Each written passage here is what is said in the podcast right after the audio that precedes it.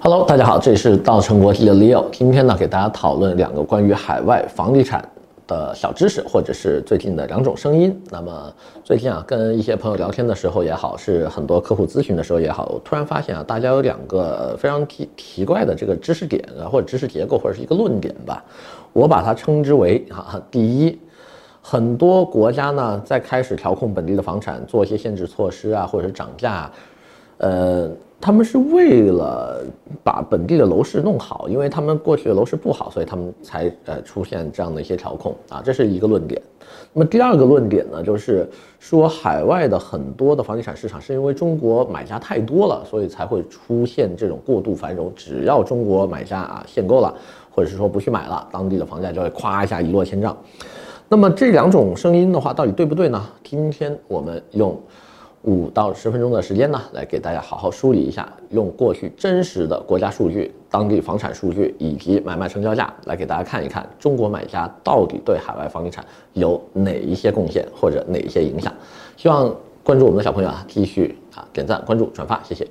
Hello，今天呢，我们讨论一下这个中国买家对于海外房地产政策的一些影响啊，以及是不是真的如我们所想，对吧？中国的买家去什么地方就会把当地的楼市给整得一塌糊涂，对吧？啊，一走了之后呢，就留下一片狼藉。那么有这个想法的很多客人的话呢，都是因为最近看了我们一期节目哈，就说这个二零二二年好几个国家啊。对于这个海外买家进行了调控，首先呢是年初葡萄牙，对吧？一月一号，然后呢说所有沿海的发达地区啊，客人已经不能再买自住房啊，来来移民了，也就是说你买房就只能纯投资了啊，不带送身份给你了。那么这是一点。那么第二呢，就马上到了这个四五月份啊，土耳其涨价。土耳其这个投资入籍的政策呢，过去是买二十五万美金的房产就可以了，那么现在呢，变成了要买四十万美金以上的才可以。那么到年尾的时候呢，两个国家又开始了啊，一个是加拿大说啊，温哥华呀、多伦多啊这些地区啊都不能再把房子卖给外国人了。十月份的时候呢，刚刚加了海外买家税，十二月就说不再卖了，也就是说。加拿大的楼市啊，正式跟外国人说拜拜，哈哈，就是以前只是加加这个税啊，现在是税都不加了，直接就不卖给你。那么到年尾呢，希腊也正式确立了明年要涨价啊，所有的海外买家想买本地房地产，拿到移民身份呢，投资额从二十五万涨到了五十万。那么一年之内啊，三个州啊的不联系的嘛，美美洲、欧洲、亚洲，对吧？呃，这么多国家纷纷的限制海外买家。呃，对吧？究竟为何呢？很多客人就会啊开始有一个想法，就说啊，并不是他们的房子卖得太好，就是因为他们本地啊秩序比较混乱，对吧？然后为了保护本地的这个房产，所以呢不不卖给你们了。那首先就从第一个论点啊，就是说当地的房市好不好这一块来讨论的话，我觉得任何一个地方楼市如果不好。对吧？如果都都卖不出去了，它当地市场是不火爆的，你干嘛还加限制性条件？你应该反其道而行之，赶紧开放国门，赶紧开放投资，让大家赶紧过来买才对啊，对吧？你楼市都快崩盘了，你还不赶紧让资金过来救市吗？你还涨价，对吧？你家的这些个这这个这个产品都快卖不出去了。你说我是让它烂在仓库里呢，还是赶紧就便宜点卖了，对吧？那大家应该是便宜点，赶紧大甩卖才对啊！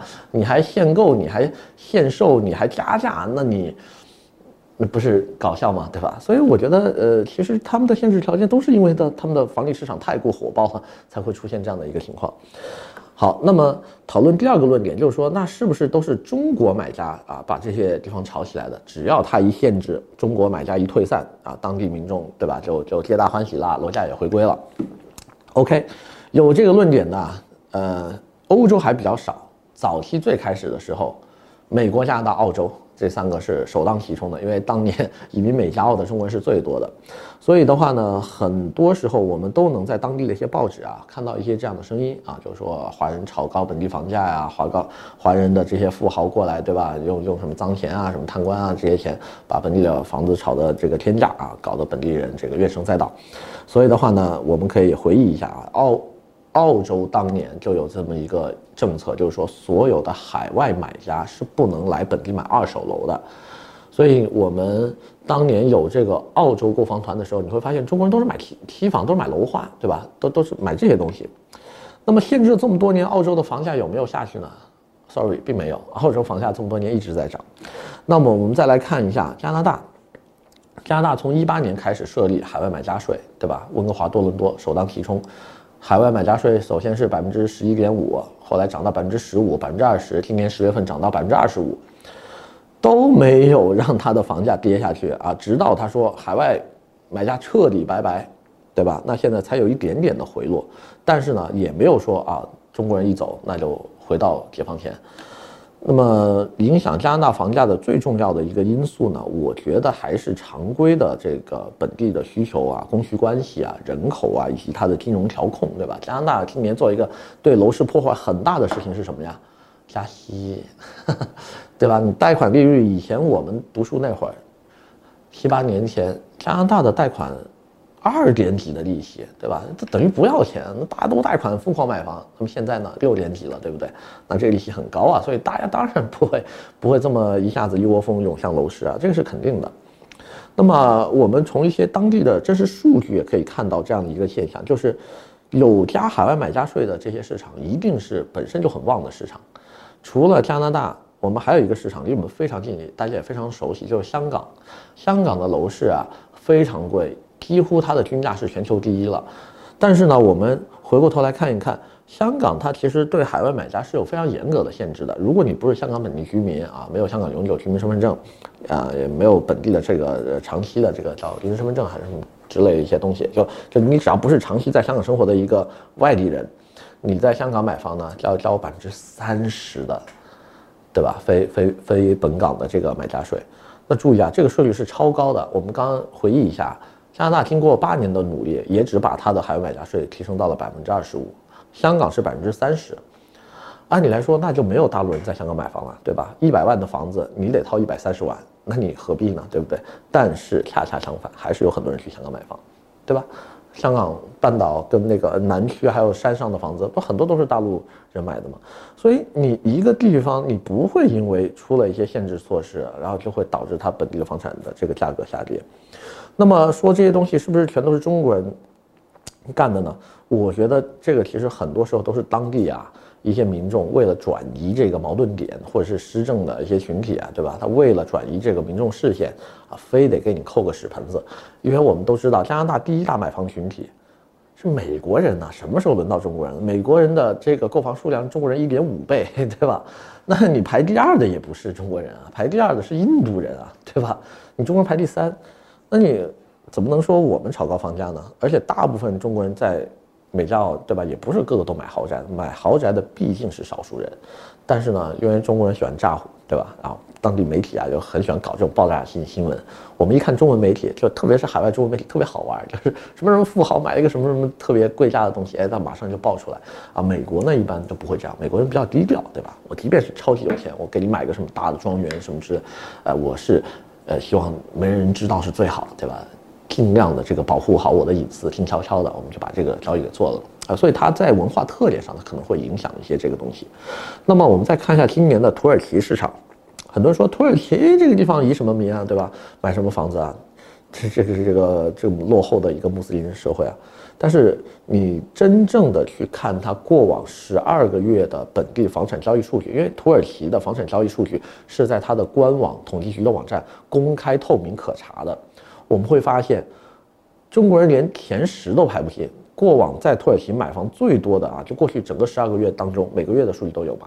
买房最多的，首先是俄罗斯人、伊朗人，对吧？伊拉克的，然后排在他们紧随其后的是英国人、美国人、德国人，对吧？然后才到中国人，中国人都排在十五名开后了。很多时候，那这个时候明显他们 房子加价跟我们没关系，对吧？我们连前十都进不了，怎么能扣到我们的头上呢？呃，所以这一点的话呢，我觉得大家还是要理智的去看待每个地区的房产。那么一般来说，任何国家房产最最最关键的三个因素哈，就影响它的三个因素，主要是一个供需关系，一个是本地的人口，人口净流入多，净流出多呀。那么还有就是金融手段，对吧？我是给你加息呀、限购啊，还是说我是给你大派贷款，对吧？然后批得很很轻松，然后利息也低。那么这些的话呢，都是会影响你的本地的房产成交数据的。举一个非常简单的例子，很多人说，哎，加拿大这种国家，对吧？地广人稀，按理来说。土地多人少，你的房子应该很便宜才对啊，对吧？但是为什么加拿大房子贵啊？多伦多跟温哥华房子都比美国什么纽约还有这个这个加州的均价要高，这是因为你供需关系不平衡啊。加拿大你盖个房子，两年盖一层，美国一年盖一层，那你当然不一样了。因为加拿大每年的十月份到来年开春的四月份这半年时间你是不可能建房的，都是零度以下，对吧？你水泥都冻住了，你拿什么盖房？所以你的效率低，你供应就是少。那你自然你你就赶不上别人的这个供应量，所以很多东西大家都是要去微观市场一个个分析的，包括美国的这些公路发达，对吧？我要在什么地方搞一片熟地，我水跟电一拉就过去了。